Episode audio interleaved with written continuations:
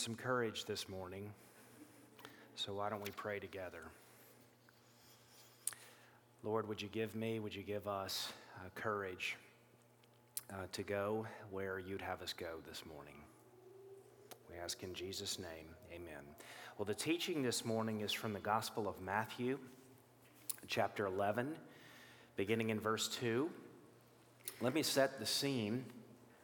Uh, John the Baptist is in jail.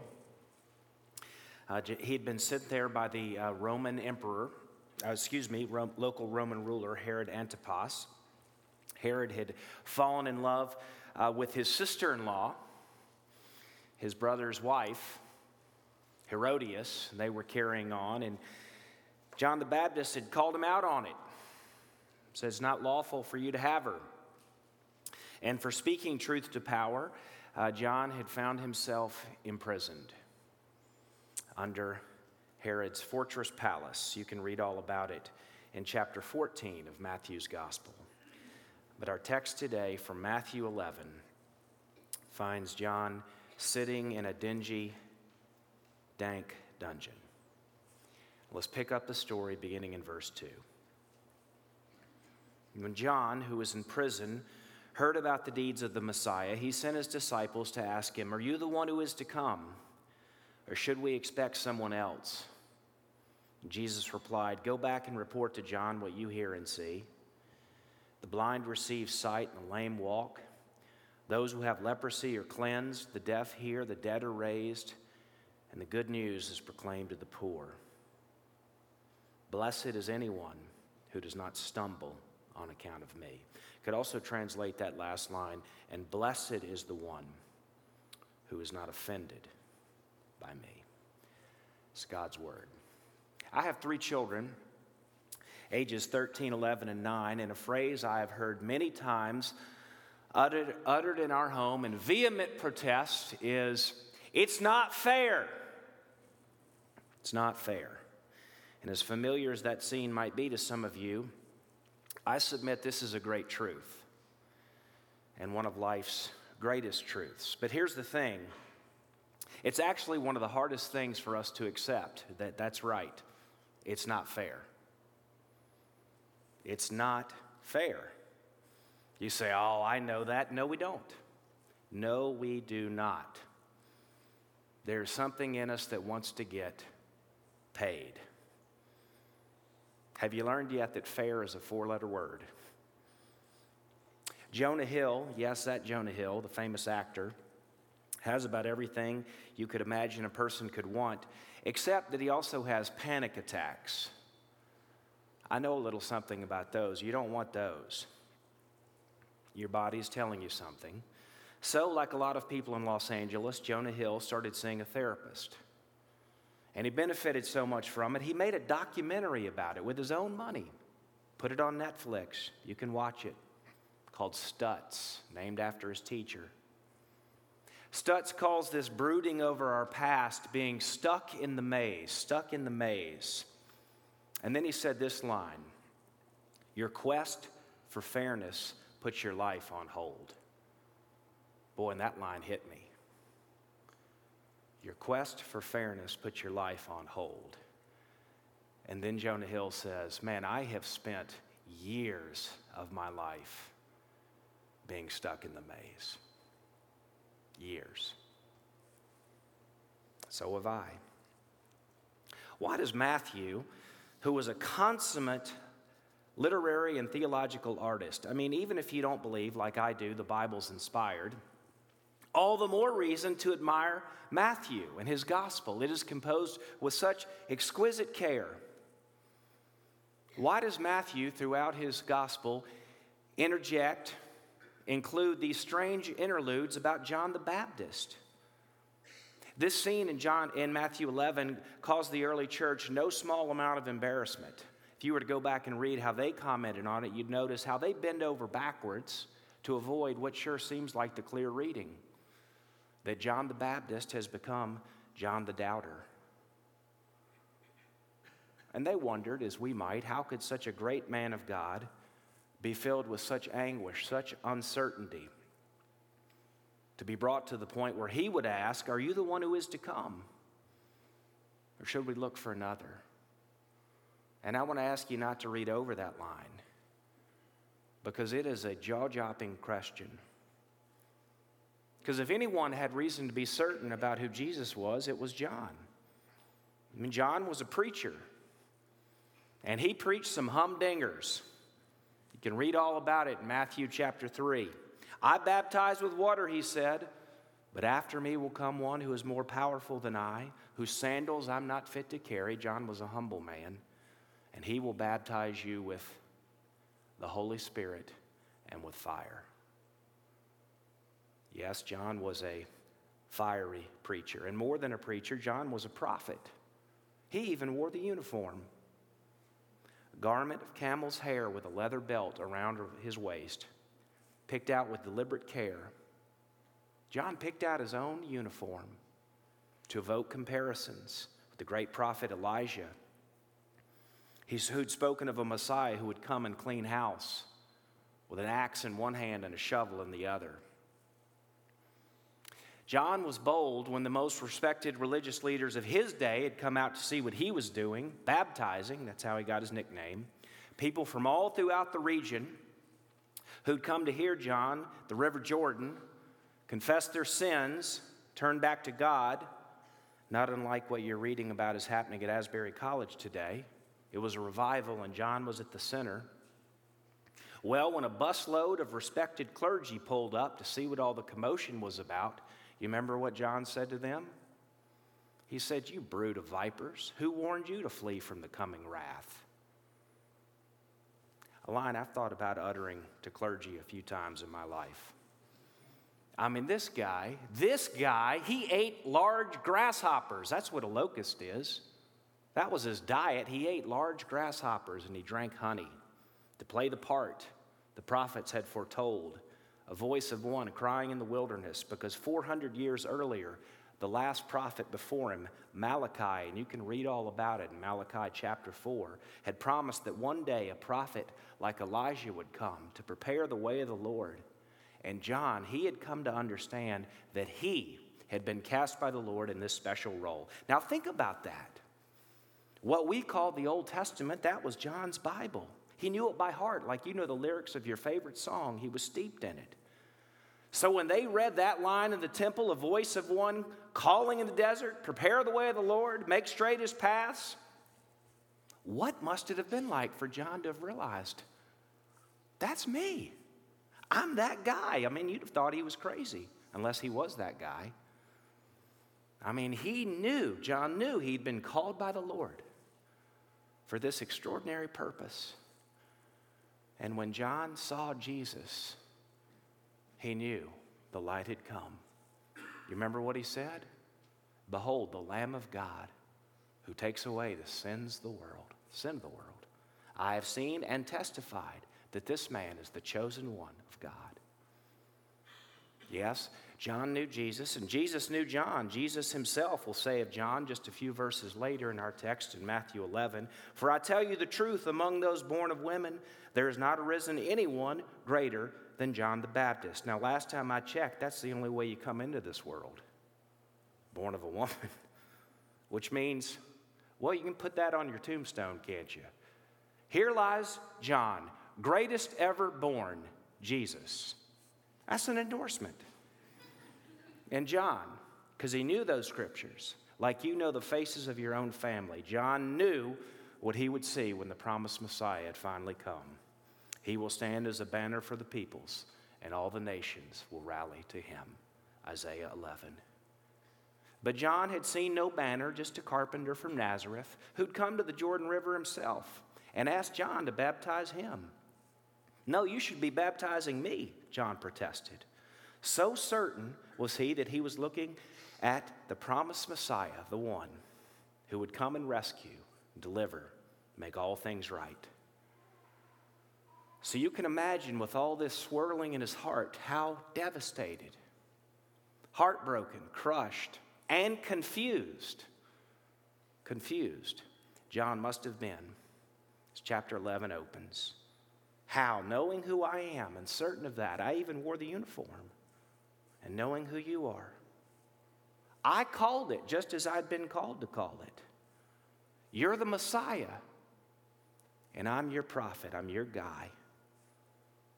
I mean, surely I was on the Lord's side and calling out that fox Herod, all the people streaming to the Jordan River. The original, something's happening here. So then, how did I find myself chained up, silenced, put away, shut up, unjustly in prison? I mean, if you are who I thought you were, how'd I end up here? After how long, we do not know, but it must have taken a lot. I mean, it must have taken a lot to break this great man's spirit. But at some point, we are told when John heard in prison about what Jesus was doing, he sent word by his own disciples to ask Jesus one question Matthew 11, verse 3 Are you the one who is to come, or shall we look for another? And I want you with me just to try to imagine all the emotion, all the emotion that must have gone in to John being brought to ask that. It's a book I had on my bedside table for quite a few years. It's a biography of Jesus, which I commend to you, called The Lord. It's an old book by a writer named Romano Guardini. He writes a chapter on John the Baptist and here's what he writes of this scene Even a prophet's life is shaken by all storms, saddled with all weaknesses. What agonizing hours must have shaped that message to Jesus? If you are who I've believed you to be, how'd I end up here? Well, I'm here to tell you I've heard versions of that question asked many times over the years by some good people.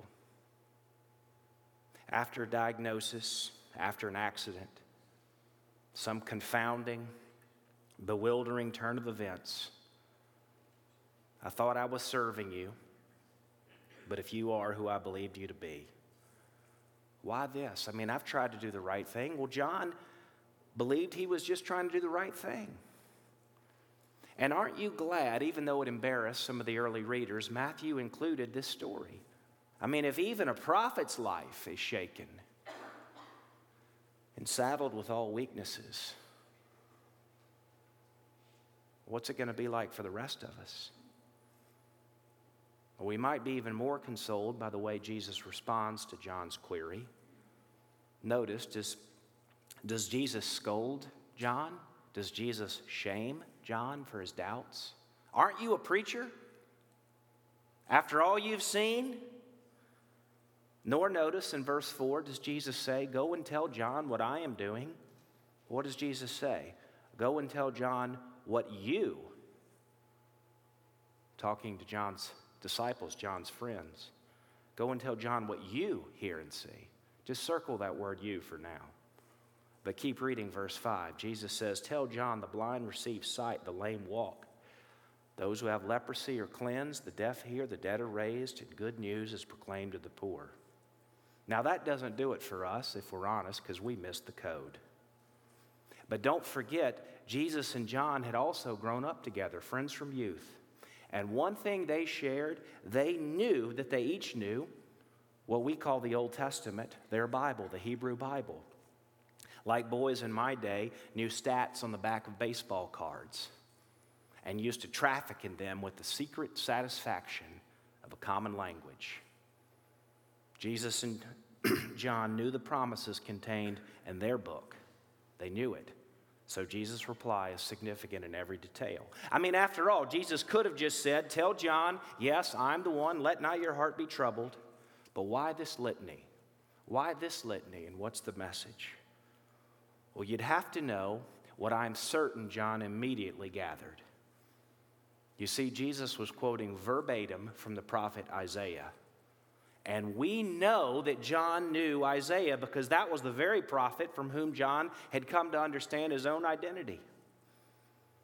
And Isaiah had written in our Bibles, you can just write these chapters down 29, 35, and 61 that when the Messiah comes, Isaiah said, You'll know it by these signs. And in my mind's eye, I can imagine John's disciples going back to report to John. Did, did, you, did you ask him if he was the one? We did. And he said to tell you the blind will receive sight, lame walk, the lepers are cleansed, and the deaf will hear. And with each phrase, like a refrain from their favorite song, John would have picked up the tune. He says, Yes, yes, keep going. And the dead are raised. Good news is preached to the poor. Is that it? John would have leaned forward, the prison cell, listening intently. Did he say anything else? He did add one last line. And blessed is the one who is not offended by me. Well, I imagine that line landed like a punch. You see, because if you go back and read all those promises that Isaiah had foretold, that you will know the Messiah by these signs, one promise is conspicuously absent, and it was the one promise that John had been hoping to hear from Isaiah chapter 61, verse 1. When the Messiah comes, you'll know it by this sign. He will proclaim liberty to the captives and the opening of the prison to those who were bound. That one was left out. Would be like leaving out the key line in a song that best friends knew so well. But then adding in the line, and blessed is the one who's not offended by me. And I think now we get the code telegraphing to his friend, Dear John, I am the Christ, the promised one, the Lamb of God. You needn't expect anyone else. I'm the one you've longed for and preached about. What God is doing in and through my life is the fulfillment of the deepest promises of all the prophets. Great is the Lord, greatly to be praised, and his greatness is unsearchable. I am the one in whom you have believed and yet. It's that space that gives me the trouble, gives us the trouble, and yet. You can trust me, trust my promises, trust my word, not one of them will prove false, and yet. There's a whole new world possible in that space. Sometime later, we don't know how long, but Matthew records the story in chapter 14. It's Herod's birthday. Herodias' daughter, Salome, came in and danced, pleased Herod and his friends so much that the king says to the girl, Ask for whatever you wish, half my kingdom, and I'll give it to you. And she pondered away and snuck, to her, snuck away and I inquired to her mother, For what should I ask? And Herodias, we know she was holding a grudge against John the Baptist, who was down in the prison. Herodias told her, Ask for the head of John the Baptist. Now, this girl could, could not have been more than 12 years old. So it is grisly when she comes back and says, I want you to give me at once the head of John the Baptist. Not wanting to lose face, Herod sent an executioner with orders to the dungeon to bring John's head on a platter. Have you ever noticed how reticent the Bible is to give the gory details that fill our stories today? Because they were better storytellers. They knew it, the imagination. So, Matthew 14, verse 10 reads And Herod sent and had John beheaded in the prison, and his head was brought on a platter and given to the girl, and she brought it to her mother. Now, if you're reading the Bible for yourself, I hope you're asking, what in the world is this story doing in the Bible? I mean, it seems so, even chronologically, it's out of place. Not just John doubting in a prison cell, but then this horrific story heads on platters, little girls. I mean, why is this? How is this part of the good news about Jesus? And I think maybe we're starting to pick up the code. That following Jesus in this cruel world, where a young girl plays a part in an unjust murder, there will be times, as there were even for the Lord's great prophet, there will be tears in the darkness, as there were even for John. There will be seasons of doubt. The Bible neither hides this nor celebrates it, but rather acknowledges it as a fact. The great writer George MacDonald called doubts messengers of the living one to the honest. And I like that, that if you take God and His promises seriously, if you consider Him the living one, well, then you're going to have messengers sent to you. Doubts are like antibodies, they strengthen faith for the future, but only by attacking your faith in the present, if we're honest. Because if you're honest, you have your own version of, Are you the one? Or was I wrong to place my faith in you? Because if you were who I thought you were, then how did I end up here?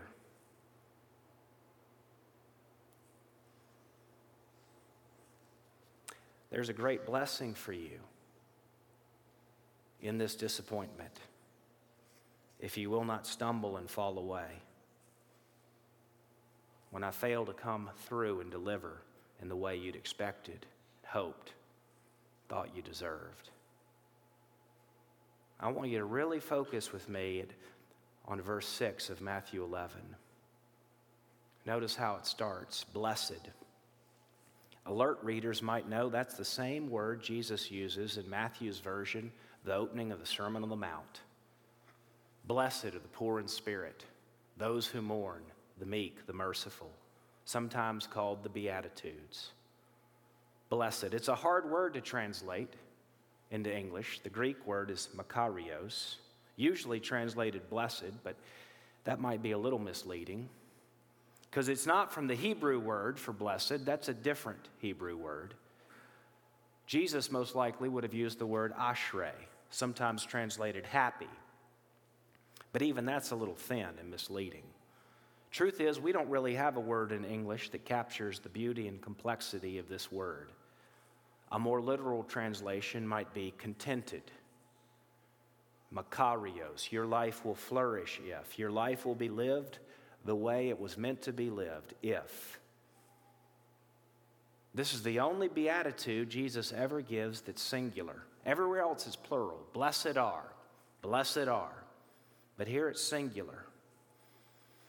Our translation says, is the one who does not stumble. You could also translate, Blessed is the one who is not offended, or blessed is the one who does not take offense, or blessed is the one who does not fall away. The word, if I say it in the original language, you can hear it yourself. The word is scandalizo. Means to cause to stumble or fall away. It refers to the experience of being offended or tripped up so that one falls away from the good and true path that leads to life. Even a prophet, and his life is shaken by all storms and saddled with all weaknesses. Well, how about the rest of us?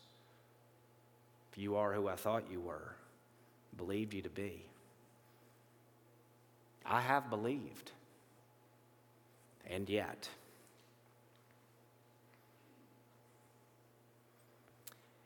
In your hour of trial, there is a temptation same word in Greek, trial and temptation.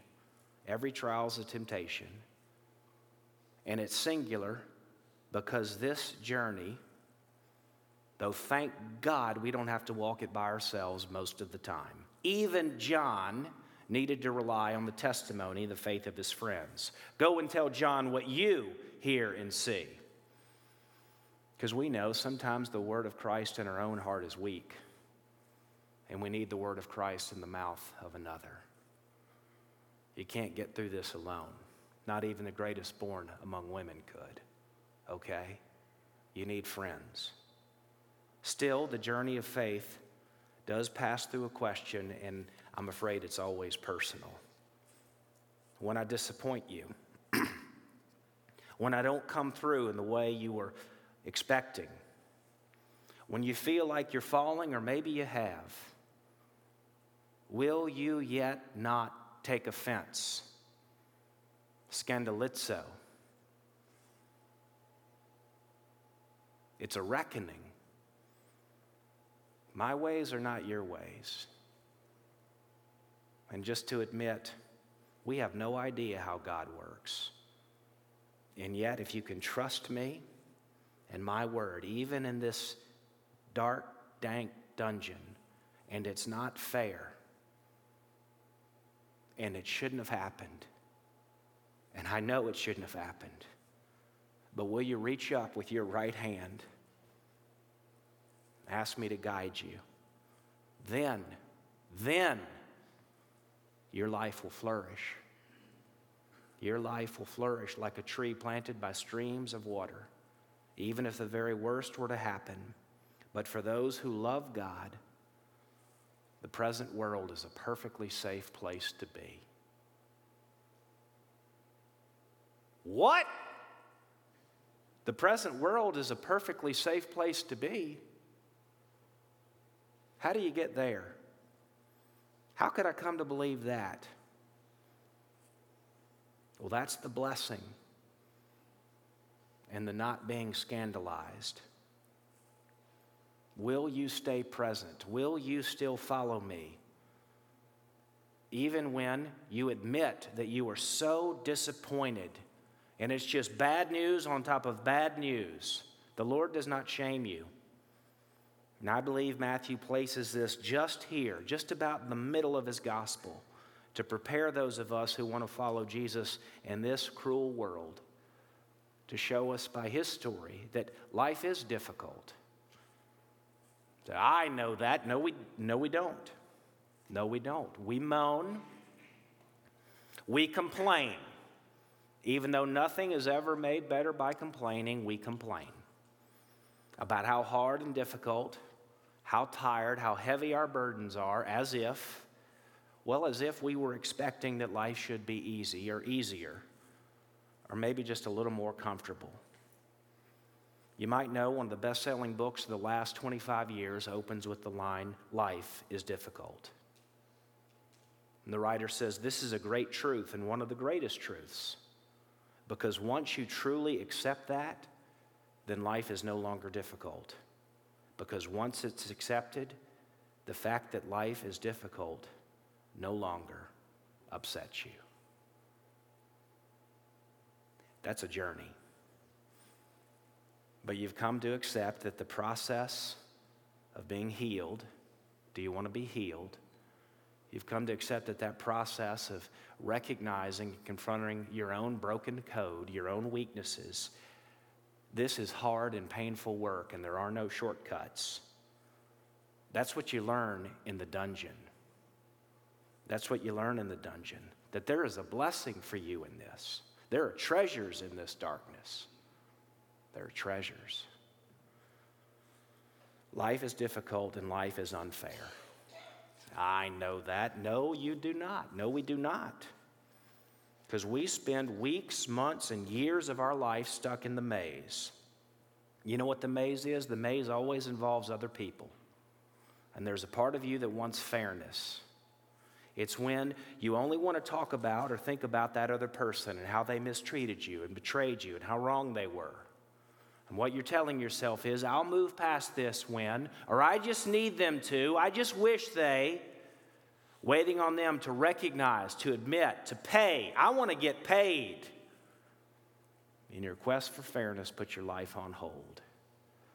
All the while you miss being present, intimate with the people who are still with you and who do still love you. You don't have time for that to get stuck in the maze. That's what Jesus was talking about when he said, Let the dead bury their own dead. You follow me. And along the way, you can thank God life is not fair. Because if life were always fair, if I only got what I always deserved, well, then where would I be? You sure you want to get paid? I mean, isn't that the real scandal? Scandalizo, the scandal of the cross, Paul calls it. I mean, when I feel like getting indignant, my own vehement protest, Well, then you can look at the cross. And there's that face, like a mirror. It doesn't shame you, but says, You put me here. And it's singular. That's the truth about me. Oh, no, I'll never betray you. You sure you want to get paid? There's that face like a mirror. I'm here for you. Behold the Lamb of God who takes away the sin of the world. And it's not fair, mercy. It's not fair, grace. That's the scandal that we could be forgiven. And blessed are you if you're not offended at the lengths it took, that God took. Because, yes, in this world you will have troubles. Life is difficult and not fair. There will be heads on silver platters, even and especially for those who want to follow Jesus in this cruel world. And sometimes the story does not end the way we were expecting. But I want to tell you, I don't think John died distraught. I can't prove that to you, but I think the word of Jesus was so personal. It was so personal. You know, I'm talking to you, friend. You know, I'm talking to you. That it sustained him, even when that executioner came a knocking that John had the word of Jesus to him and it was enough. And in your time of trial, you too will have a choice, and I want to tell you, it will be personal. And you can do what you've always done before you can stuff it, numb, push down to push on through, emotionally disconnect. I want to tell you, that's not brave. Or you can do what John does here you can dare to feel. We can only heal when we can be with what we feel.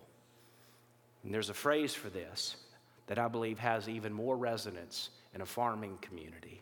It's from Psalm 126, verse 5. Sow in tears.